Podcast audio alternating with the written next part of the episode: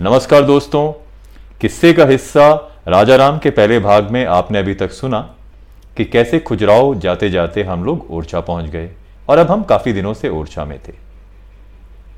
तो ये new year ewe थी और हम सब न्यू ईयर ईव मना रहे थे कि अचानक हमारे गेस्ट हाउस के दरवाजे पर दस्तक हुई।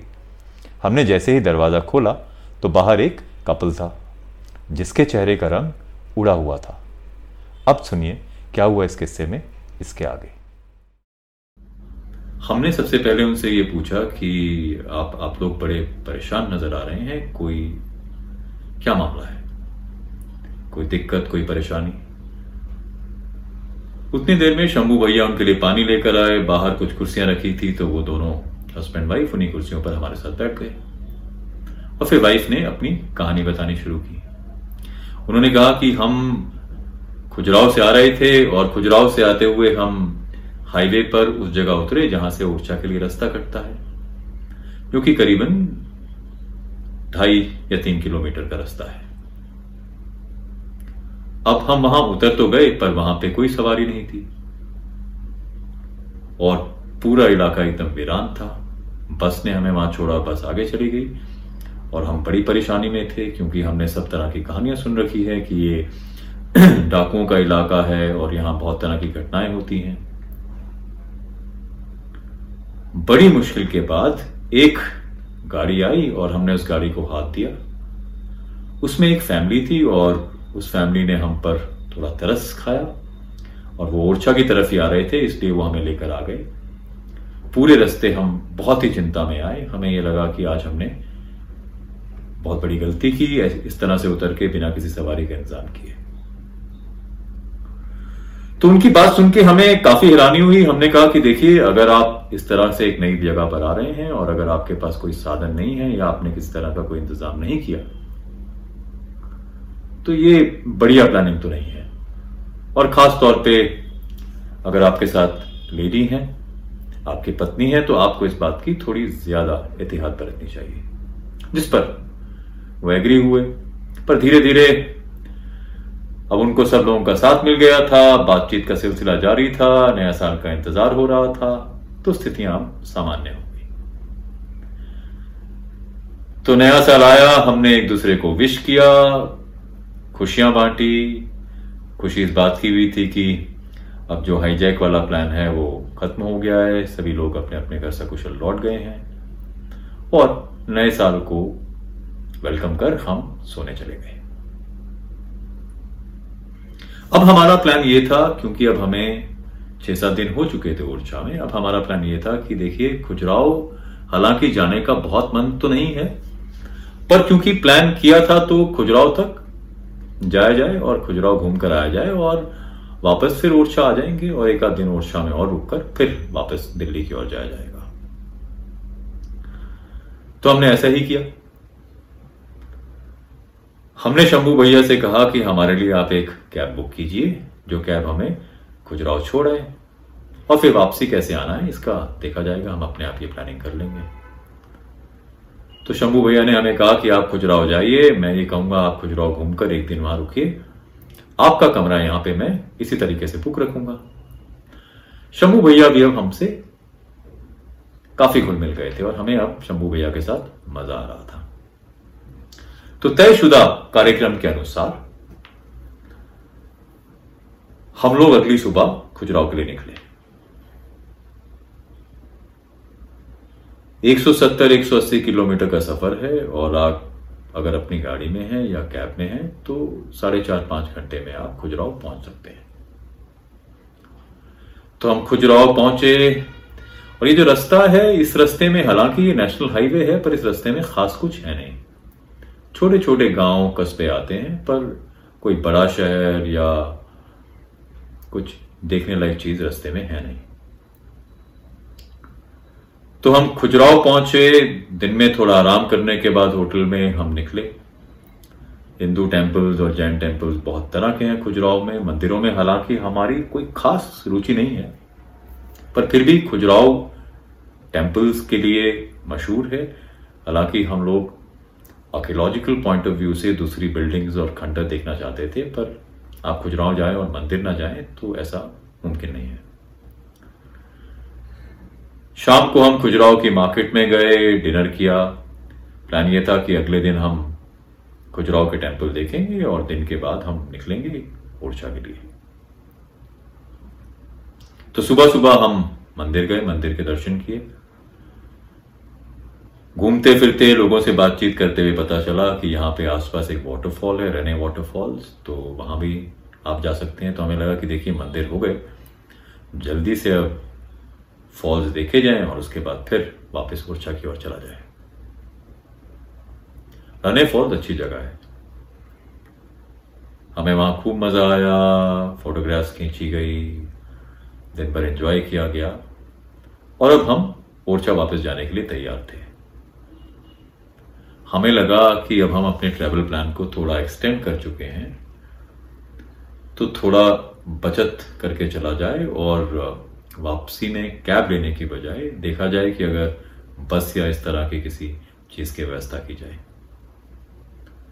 तो मालूम पड़ा कि खुजराव से झांसी काफ़ी सारी स्टेट ट्रांसपोर्ट की जो बसेज हैं जाती हैं तो आप हर आधे घंटे में कोई इस तरह की बस पकड़कर जा सकते हैं। तो हमने बस का टिकट लिया और सोचा कि चलिए वापस ओरछा की ओर जाया जाए। सब स्टेट ट्रांसपोर्ट की बसों में जाना आसान काम नहीं है। एक तो ये हर दूसरे स्टॉप पर रुकती है और कितनी सवारियाँ बिठाई जाएँ, इसका मतलब सीट से बिल्कुल नहीं है। तो हर तरफ़ हमारे सवारियाँ, उनका सामान लदा हुआ था। हालाँकि हमारे पास सीट थी, पर दो की सीट पे तीन लोग सामान ये सब चल रहा था। हैरत की बात यह थी कि जहाँ स्टॉप था, वहाँ तो बस रुक ही रही थी। अगर कोई रस्ते में हाथ दे रहा था तो बस को वहाँ भी रोका जा रहा था। कुल मिला के जो चार पाँच छह घंटे की जर्नी थी, ये अब बहुत ज़्यादा समय ले रही थी और अब हमारी बेचैनी बढ़ रही थी। एक काम हमने किया था हमने शंभू भैया को खुजराव से फ़ोन कर दिया था कि हम लोग आ रहे हैं और अगर आप हाईवे पे, जहाँ से उर्चा के लिए रास्ता कटता है, वहाँ से अगर आप हमें किसी तरीके से पिक करवा लें तो बढ़िया रहेगा। जिस पर शंभू भैया ने कहा था कि मैं अपने किसी साथी को भेजूँगा, वो ऑटो या इस तरह की कोई सवारी लेकर आपका इंतज़ार करेगा। उम्मीद ये थी कि हम छह बजे तक, साढ़े छह बजे तक उस जगह पर पहुँच जाएँगे और फिर आसानी से ओरछा जाया जाएगा। लेकिन अब जिस तरीके से बस हर स्टेशन पर रुक रही थी, लगातार सवारियों को उठा रही थी तो टाइम का पूरा मामला जो है अब खराब हो चला था। फिर भी हम अभी इसी उम्मीद में थे कि ओरछा पहुँचा जाए, जल्दी और वहाँ जाके आराम किया जाए तो हम कंडक्टर से बार बार ये सवाल कर रहे थे कि कब तक पहुँचा जाएगा, जिस पर कंडक्टर कह रहा था कि देखिए साहब, ये बसें तो यहाँ पर इसी तरीके से चलती हैं और हम अपनी तरफ़ से पूरी कोशिश कर रहे हैं। हालाँकि उनकी कोशिशें कोई रंग नहीं ला पा रही थी। आठ, सवा आठ बजे का समय था। जब कंडक्टर ने हमें बताया कि जहाँ आपको उतरना है, वो जगह आने वाली है तो आप तैयार हो जाइए। अच्छी बात यह थी कि जब हम ओरछा से खुजराव के लिए निकले तो हमारे पास सामान ज़्यादा नहीं था। हम अपना बाकी सामान ओरछा में गेस्ट हाउस में छोड़ आए थे।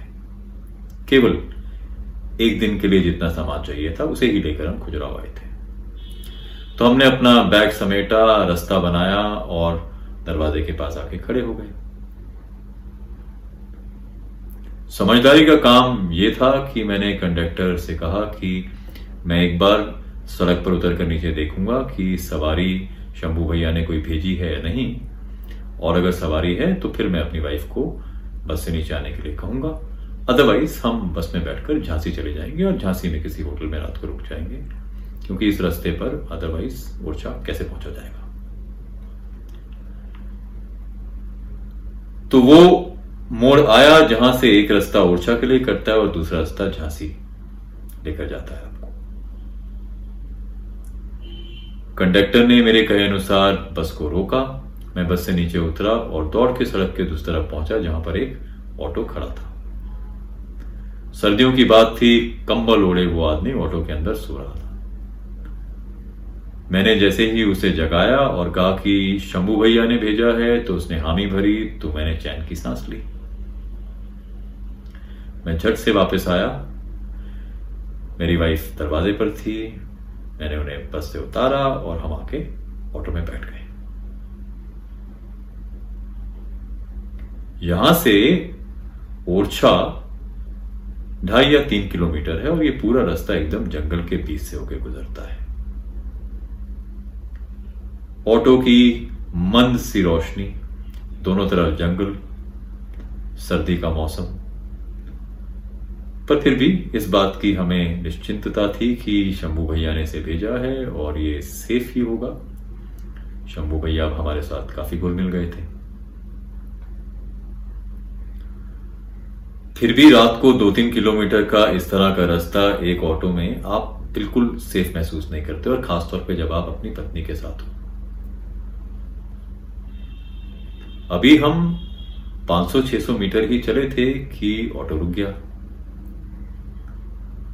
और ना जाने कहाँ से दो लोग आए और ऑटो वाले के साथ आगे बैठ गए। हम इस स्थिति में नहीं थे कि किसी भी तरह इस बात का विरोध करते या इस पर कोई प्रश्न उठाते। डरे सहमे हम पीछे बैठे रहे और ये तीन लोग ड्राइविंग सीट पर एडजस्ट हो। हम लोग आगे ओरछा की तरफ़ चल पड़े। मैं और मेरी वाइफ अब पूरी तरह से डरे तो हुए थे, लेकिन हम अपनी बातों से इस बात का जरा भी सबूत नहीं देना चाहते थे कि हमें डर लग रहा है। तो हमने पैसे पैक की बात करनी शुरू की कि देखिए, हम तो अपना सारा सामान छोड़ के आए हैं, हमारे पास तो कोई सामान है नहीं। और हमने फ़ोन कर दिया है, लोगों को ये भी पता है कि हम इस ऑटो में, हम अपने आप में बात कर रहे थे, लेकिन हम सुनाना ऑटो के ड्राइवर और दोनों लोगों को भी चाह रहे थे ताकि उन्हें मालूम पड़े कि हम लोग सजग हैं, सचेत हैं। सुनसान सड़क पर दो से तीन किलोमीटर का रास्ता इन स्थितियों में बहुत भारी हो सकता है। हमें बिल्कुल इल्म नहीं था इस बात का कि अगर स्थितियाँ बिगड़ती है तो हम किस तरह का एक्शन या रिएक्शन दे पाएँगे।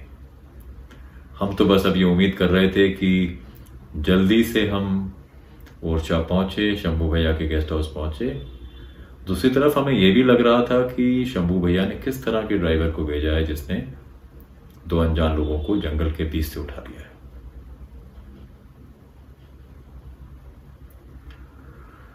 कुछ दूर और आगे चलने के बाद एक बार फिर ऑटो रुक गया। अभी हम उससे सवाल करते कि ऑटो का ड्राइवर ऑटो से नीचे उतरा, दोनों सवारियाँ भी नीचे उतरी और उन्होंने इंजन को उठा, देखना शुरू किया कि क्या खराबी है ऑटो के अंदर। मैं भी अब ऑटो से उतरकर सड़क पर खड़ा हो गया। मुझे लग रहा था कि अगर किसी भी तरह की स्थिति बिगड़ती है तो मुझे भी उस स्थिति के लिए तैयार होना चाहिए। अपनी वाइफ से भी मैंने सचेत रहने के लिए आँखों ही आँखों में इशारा किया। ऑटो वाला बहुत देर ये कोशिश करता रहा कि ऑटो स्टार्ट हो, लेकिन ऑटो स्टार्ट नहीं हुआ।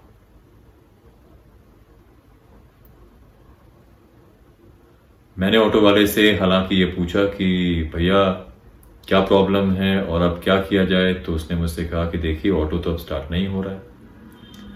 यहाँ से ऊर्जा हालाँकि 300-400 मीटर ही है या 500 मीटर है तो आप लोगों को अब पैदल जाना होगा।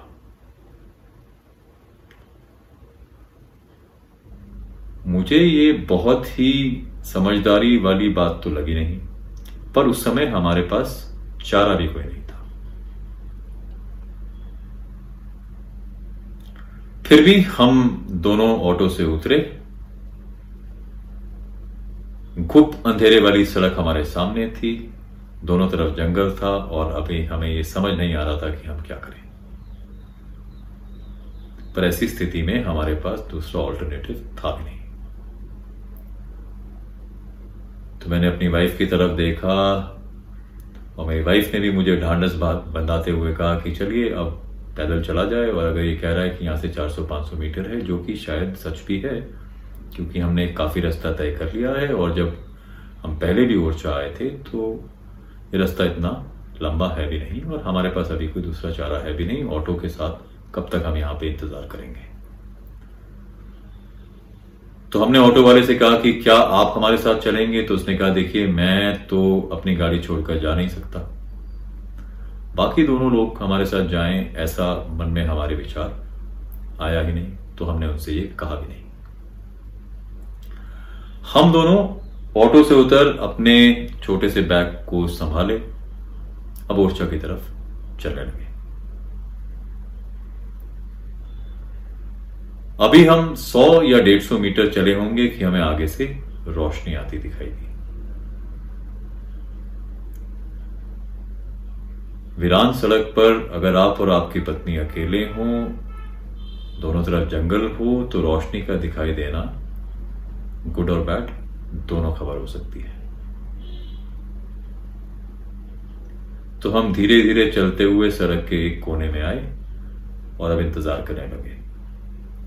हमें लगा कि देखिए, रोशनी के ज़्यादा पास आने पर इस बात का आकलन किया जाएगा कि स्थिति में अब हमें क्या करना चाहिए। तो हम पूरी तैयारी के साथ सड़क के किनारे खड़े, अब इंतज़ार कर रहे थे कि रोशनी कहाँ से आ रही है और किस तरह की। ये कोई मदद हमें मिलेगी या मुसीबत आन पड़ेगी, दोनों बातों का ही आकलन किया जा रहा था। जैसे ही रोशनी हमारे और पास आई तो हमें लगा कि ये दो लोग हैं जिनके हाथ में टॉर्च है और हमारी तरफ़ आ रहे हैं। जैसे ही ये टॉर्च लाइट हमारे और करीब आई, हमने एक आवाज़ सुनी और किसी ने मुझे पुकारा, कहा कि अजू भैया, क्या आप हैं? जैसे ही मैंने ये आवाज़ सुनी, हमें लगा कि ये हमारी सारी चिंता अब दूर हो गई है। ये शंभू भैया की आवाज़ थी और आवाज़ सुन के हमें बहुत चैन आया। शंभू भैया हमारे पास आए और उन्होंने देखा कि मैं और मेरी वाइफ दोनों बैग थामे, सड़क के किनारे खड़े हैं। तो शंभू भैया ने झट से हमें कहा कि, अरे अज्जू भैया, बहुत सॉरी बहुत बड़ी गलती हो गई और कैसे आपको यहाँ पैदल आना पड़ा? तो हमने उनसे कहा कि, देखिए, पैदल तो नहीं आना पड़ा, पर अभी तो ऑटो खराब हो गया और ऑटो खराब हो गया, इसके चलते अब और कोई चारा नहीं था, इसलिए हम पैदल आ रहे थे। और आप क्यों सॉरी बोलते हैं? आपने तो ऑटो भेजा।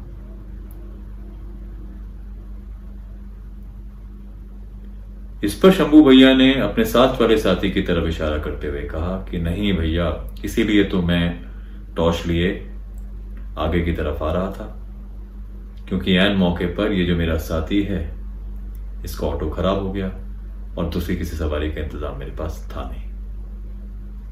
तो हम तो यही सोच रहे थे कि आपको लेने उस मोड़ तक जाए जहाँ पर आप बस से उतरे। इसीलिए हम दोनों पैदल ही उस मोड़ की तरफ़ जा रहे थे।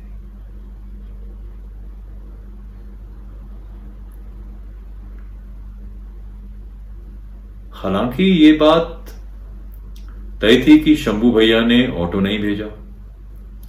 लेकिन जब मैं बस से उतरा और उस ऑटो वाले के पास गया, जो कि नींद में था, कंबल ओढ़े, और उससे ये प्रश्न किया कि क्या आपको शंभू भैया ने भेजा है तो उसने हामी भरी। और फिर वो हमें लेकर ओरछा की तरफ़ चला भी। और फिर साथ में दो साथी भी थे। लेकिन यह भी सच है कि वो ओरछा तक हमारे साथ आया नहीं। और उसने ठीक हमें ऐसी जगह पर छोड़ा जहाँ पर हमें शंभू थोड़ी देर के बाद मिल गए।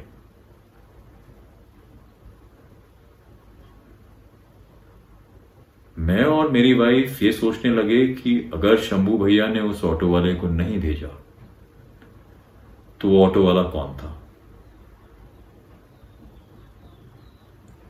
इतनी हिम्मत हमें थी नहीं कि हम पीछे जाकर देखते कि क्या ऑटो वाला अभी भी सड़क पर है या नहीं। हमने बात को वहीं छोड़ दिया। और हमने ये सोचा कि शायद कोई हमारी हेल्प करने के इरादे से उस मोड़ पर था और हमें लेकर ओरछा आने वाला था वहाँ तक, जहाँ तक हमें मदद मिल जाती।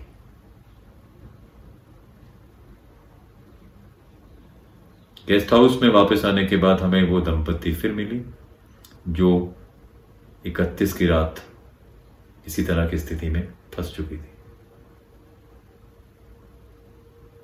बातों बातों में लोगों ने हमें यह कहा कि आप राम राजा के शहर ओरछा में हैं। और राम राजा अपने किसी भी प्रजा के व्यक्ति का बुरा होने नहीं दे सकते। तो दोस्तों, ये था किस्सा राम राजा। कैसा लगा आपको ये किस्सा? भेजिए अपने सुझाव। बने रहिए हमारे साथ। सुनते रहिए किस्से का हिस्सा धन्यवाद